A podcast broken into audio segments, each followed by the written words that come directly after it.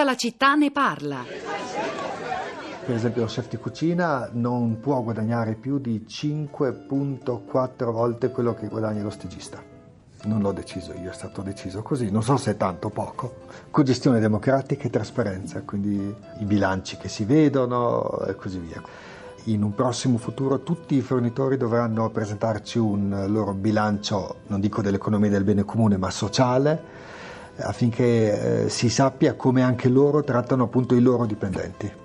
Solo così funziona questa cosa, quando integri in un sistema anche i fornitori, gli stakeholders. Altrimenti sei un'isola. Quindi dal nostro fornitore di bevande voglio sapere quanto lui paga il suo magazziniere. Dirà che non vuole mostrarci il suo bilancio, eh, cambieremo fornitore di bevande.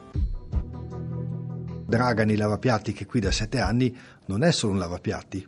Dragan tiene dei corsi di formazione geopolitica della Serbia, perché Dragan a casa sua ha una stalla con ventiquattro vacche, una moglie, una famiglia che deve mantenere con due figli laureati, che ha delle conoscenze del, della situazione del suo paese, e quindi ogni due settimane riuniamo i nostri capi reparto e Dragan spiega com'è la situazione. Ecco che in quel momento cambia molto lo status di quello che era il lavapiatti Dragan, che adesso invece è un professore di, di geopolitica. Questa era la voce di Michil Costa, l'albergatore di Corvara in Val Badia, Alto Adige, di cui ci ha parlato poco fa il eh, collega Rai di Bolzano Paolo Mazzucato, e che risentirete in modo più ampio questa storia di lavoro alternativo, di lavoro basato sul coinvolgimento dei lavoratori, su un'economia del bene comune.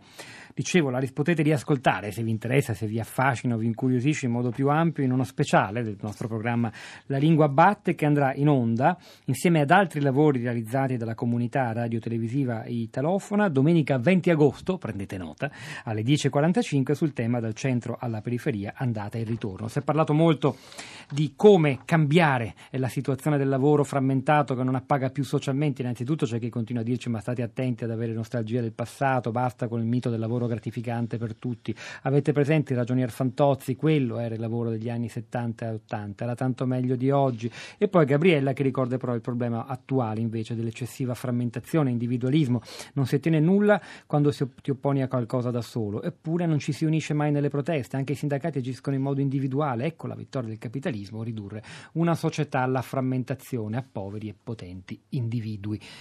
Florinda Fiamma, parecchie storie credo sul parecchie su storie Facebook, Pietro, buongiorno, buongiorno a te, alle ascoltatrici e agli ascoltatori. Eh, sì, sono arrivate moltissime storie, devo fare una selezione, però qualcuna eh, la leggiamo. Eh, c'è Serena che su Facebook ci scrive: non so come classificarmi, vivo con la mamma, d'inverno studio psicologia, d'estate faccio la bagnina di salvataggio, su studio da cinque anni e lavoro da quattro, e benché lavoro solo quattro mesi l'anno, quando entro in modalità lavoro io divento una bagnina, mi sento comunque molto più bagnina che psicologa, nonostante abbia quasi finito. Il lavoro forgia identità? Direi di sì, se ci piace il lavoro e sentiamo che ci appartiene. Io ho avuto una grossa fortuna, il direttore della piscina è stato capace di trasmetterci, a me e ai miei colleghi, un forte senso di responsabilità, di unità e di cura del posto di lavoro. Ci ha fatto sentire una squadra e la piscina come casa nostra. È stato bello, ma tra un po' dovrò pensare che la vita vera è alle porte e il mestiere per il quale ho studiato mi dovrà dare da mangiare.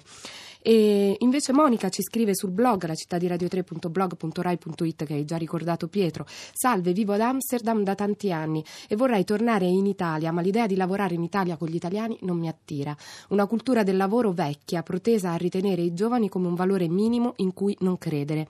Qua al nord è all'opposto, essere giovane equivale a energia, nuovo, futuro, ma anche il lavoro stesso è visto come eh, in modo flessibile, come turni a rotazione, è possibile avere un part time da assunti in regola e combinarlo con un lavoro da freelance.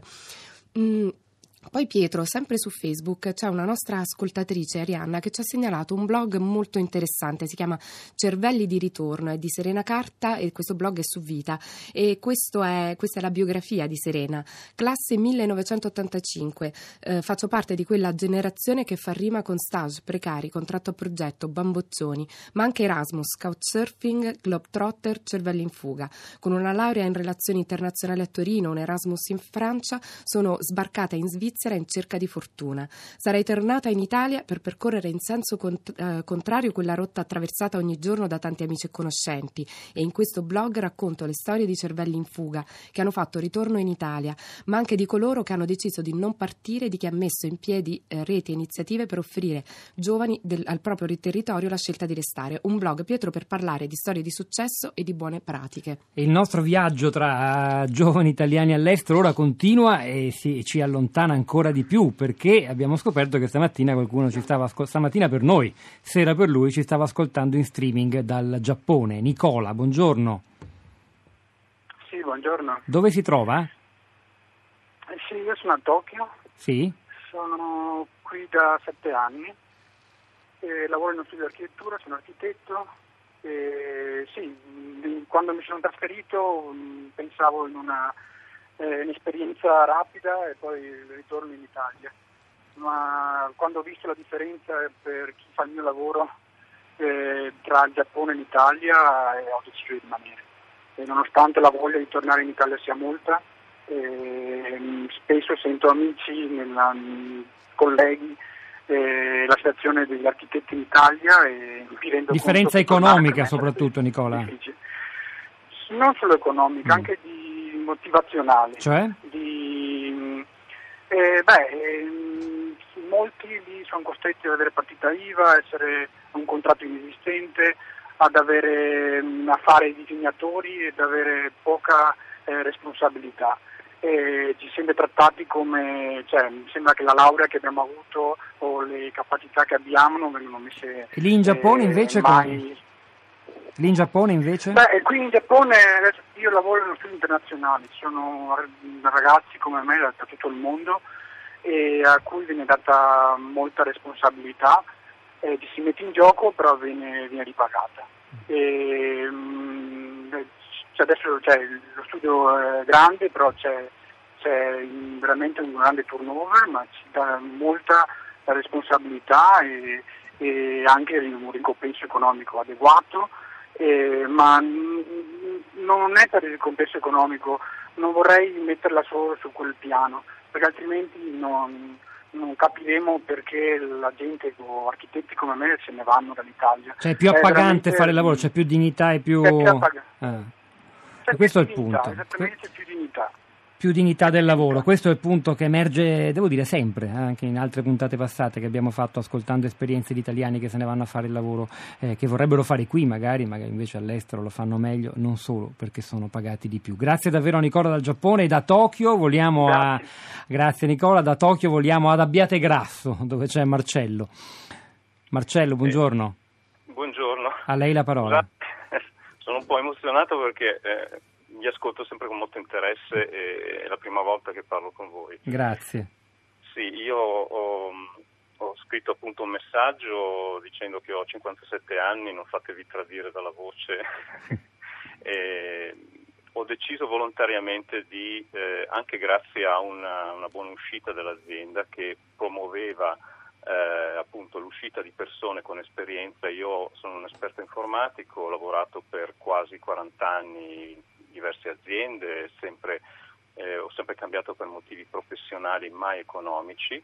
Eh, togliamo di mezzo il problema economico che nel mio caso non c'era. Eh, io avevo uno stipendio dignitoso, lavoravo in una, lavoravo in una grande azienda di ottomila persone eh, di livello nazionale, eh, ma mi sono accorto che eh, da, da un po' di anni a questa parte mi, mi stavo svuotando dentro. Eh, la perdita, ecco, tutto quello che avete detto finora, perdita di dignità, eh, mancanza di interessi, mancanza di socia- socializzazione all'interno dell'azienda, separazione completa delle persone. Le, le, io, io lavoravo da solo, come tutti i miei colleghi, ecco, eh, a dispetto anche dell'alto livello di scolarità delle persone che ormai sono tutte dei dipendenti, che sono ormai quasi tutti laureati. Eh, c'è questa, per contro, questa mancanza di, di proprio voglia di aggregarsi, ecco. Si lavora da soli e più eh, e ci si separa quasi volontariamente. Nel mio caso mh, inoltre avevo anche questo, questo senso di mh, così non, non sentivo il mio, eh, il mio apporto alla società, non, ehm, non sentivo ehm, come dire che dava un contributo alla società. La mia esperienza non contava nulla, le mie, la mia capacità di trasmettere le mie conoscenze agli altri veniva completamente ignorata. Marcello, io eh, la ringrazio perché sta, ha ripreso prego. in pieno in fondo anche la tesi esposta da Francesco nella telefonata a prima pagina, e credo che valga la pena riflettere, riflettere ancora su queste parole, su queste esperienze singole. Caterina da Trieste, buongiorno. Buongiorno, sono a lei, qui. Sì, prego, a lei la parola, Caterina. No, eh, ho mandato semplicemente un sms per un, eh, segnalare una esperienza così di eh, cercare di mettere in, eh, di collettivizzare, di mettere in comunità un'idea che mio figlio ha avuto fondando una, aprendo una pagina Facebook che si chiama Io non lavoro gratis. È una pagina che ha avuto un certo successo nel primo periodo e risale ancora a parecchio tempo fa, e, e quindi ecco, mi sembrava una, una cosa interessante. Mio figlio, nonostante una laurea eh, con centodieci lode in economia, eh, aveva appunto deciso e, e, e lo, lo ha fatto, è stato coerente, di non accettare stage contro l'abuso o, diciamo di queste figure che servirebbero per avviare al lavoro, ma che in realtà esatto. non fanno altro che spesso, almeno sì, in tanti sì, casi sì. usare gratuitamente manodopera giovane. Florinda. Esatto. E Grazie, c'è, Florinda. c'è Giuliana che ci scrive, di, ci suggerisce di riflettere, di battere sul lessico, e scrive: utilizziamo sempre questi binomi, lavoro fisico e lavoro intellettuale, ma non sono sufficienti a definire la complessità. Ci sono attività da cui è legittimo voler scappare e altre di cui ci si innamora. Si dice io sono un architetto e io faccio l'operaio, c'è chi si identifica e chi subisce. E infine eh, un tweet, quello di Roberto: tante volte ho difficoltà a spiegare il mio lavoro alla gente, scrivo altro sui moduli, qualcuno pensa che viva chissà come. A quel punto gli abbiamo chiesto che lavoro fa ed è un collaboratore editoriale, spiega: sarà perché ho sempre dovuto aggiungere qualcosa alle varie denominazioni, sostituto, scambio, contrattista. È il momento di Radio Tremondo con Marina Lalovic. A Radio tre Scienza si parlerà della scienza nelle favole, non perdetela. Eh, vi ricordo che ai questi microfoni stamani c'erano Pietro del Soldà e Florinda Fiamma, al di là del vetro Luca De Ioris e Cristina Faloci in regia, e poi Sara Sanzi, la nostra curatrice Cristiana Castellotti, che insieme a Manu Dello Cia, che ci ha aiutato nella puntata di oggi, vi salutano e vi danno appuntamento per domattina alle dieci.